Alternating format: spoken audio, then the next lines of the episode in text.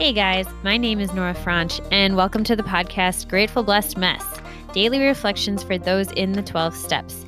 I am a fellow 12 stepper and certified mindset coach, and I am here to introduce you to the value of mindset coaching in your 12 step journey. So if you feel like you are stuck in the steps, if you're slipping and sliding with your abstinence, mindset coaching may help you as it did me, and you can find me at CatholicMindsetCoaching.com. These episodes are meant to invite you in to consider the truths of 12 step wisdom and to join in the very real struggle of living them in action. I hope that it feels almost like a mini meeting, and I invite you to contribute your own share on the Grateful Blessed Mess Facebook group to keep the discussion going. My comments are based on my own experience, so feel free to take what you like and leave the rest. But my hope is to encourage you on your own daily 12 step journey. As they say, you cannot stay clean on yesterday's shower. So without further ado, let's begin.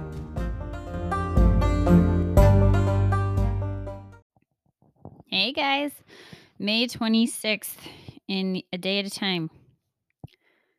I know today that I no longer have to proceed on my own. I've learned that it's safer, more sensible, and surer to move forward with friends who are going in the same direction as I am. None of us needs to feel shame at using help since we all help each other. It's no more a sign of weakness to use help in recovering from my addiction than it is to use a crutch when I have a broken leg. To those who need it and to those who see its usefulness, a crutch is a beautiful thing. Do I sometimes still refuse to accept easily obtained assistance? Think about that one, guys. Today I pray.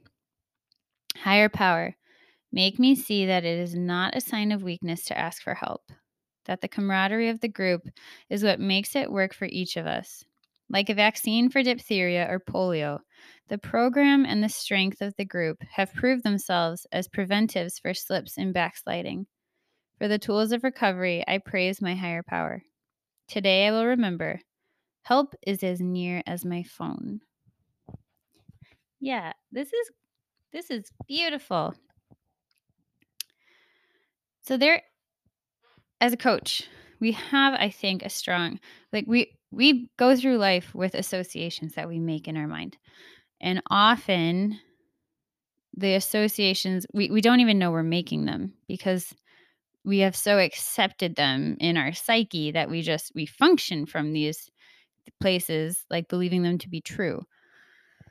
And so part of what I do when I get to work with people, and I do it with myself, and I do it with family when they ask, is um, to help people identify associations that they're making so that they can start to then question them and decide now in this moment do I want to keep living from this place? Is this actually true?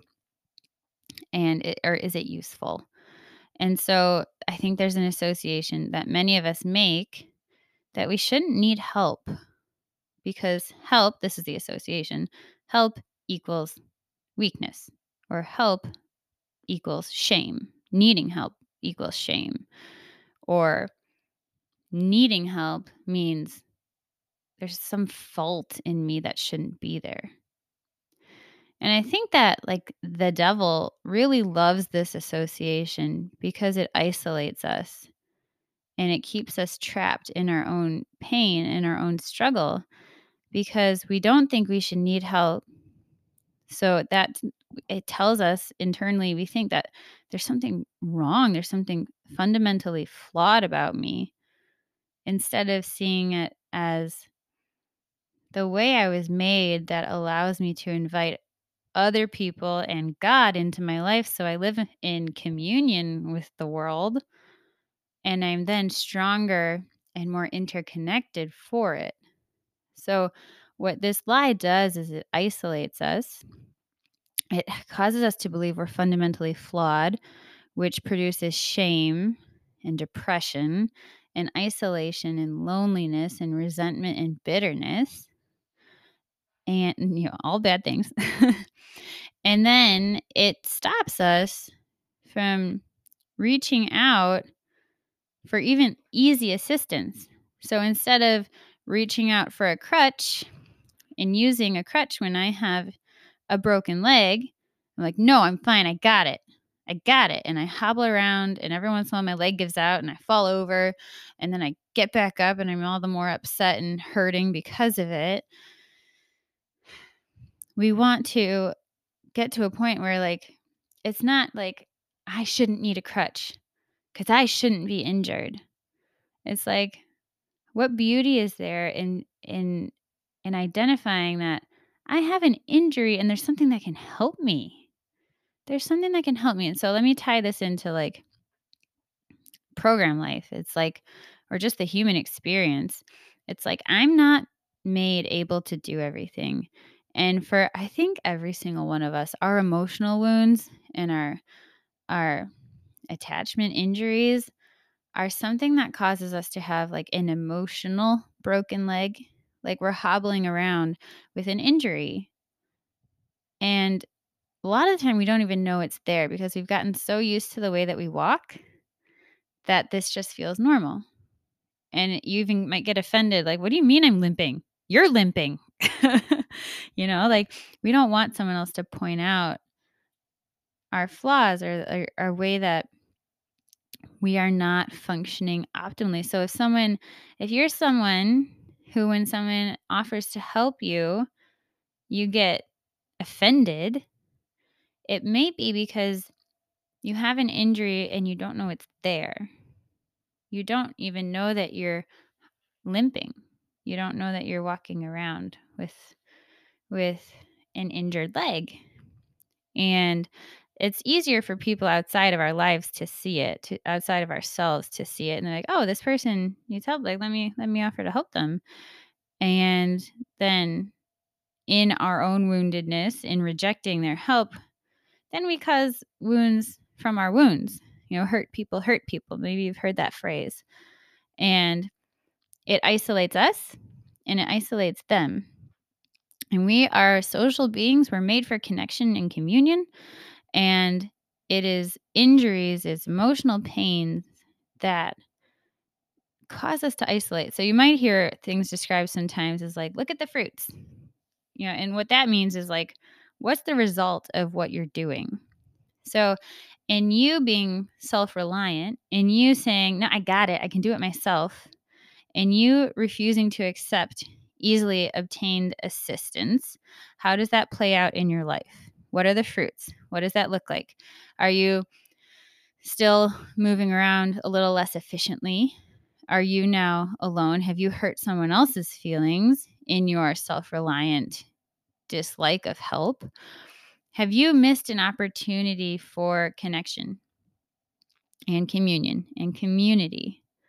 And eh, like I like the big book says, I'm going to say it again. It's our weaknesses, not our strength that bind us together when we're totally fine and got it, like, yeah, it feels good inside, but we don't need anybody else.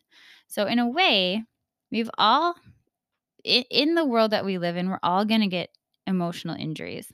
We're all going to have wounds that we walk around with and that cause us all to walk with a bit of a limp. And, excuse me, I had to sneeze. and, the beauty of it is is that those are the things that cause us to reach out for communion and community whether it's help from a professional or a listening ear of a friend or you know another person that we've hired to to help us manage our households because we're just overwhelmed you know it brings other people into our life. And honest to goodness that is always a good thing. So that's one of the ways that like God can work all things for good is that if in our pain, in our struggle, and in our limping aroundness, we have a need for other people in our life, that is actually a beautiful thing because that restores us and brings us closer to like the way we were made to be, which is to live in community and in connection with other people because it is our disease that isolates us. It's our disease that causes us to pull back and withdraw and live in this selfish, self serving, self reliant. I gotta find that page of the big book that lists all those forms of self. Um, but that causes us to withdraw and isolate. And when we are on our own, we're just weaker. We're not, one man is not as strong as 10 men. It's just the truth, even if you're one really strong guy. and so, this is just a little reminder to pray for the acceptance and the willingness to see the parts of yourself that are weak or are incomplete or are less than you want them to be. And to pray for that shift in your thinking to start to see them as a built in avenue for you to be a part of the human race. And I think there will be a part of you that starts to release and let go of that burden that you have to do it all yourself, that there's that there's something wrong with you if you need help. And maybe it'll let go enough to actually see it as a gift, which it is. With that, I pass.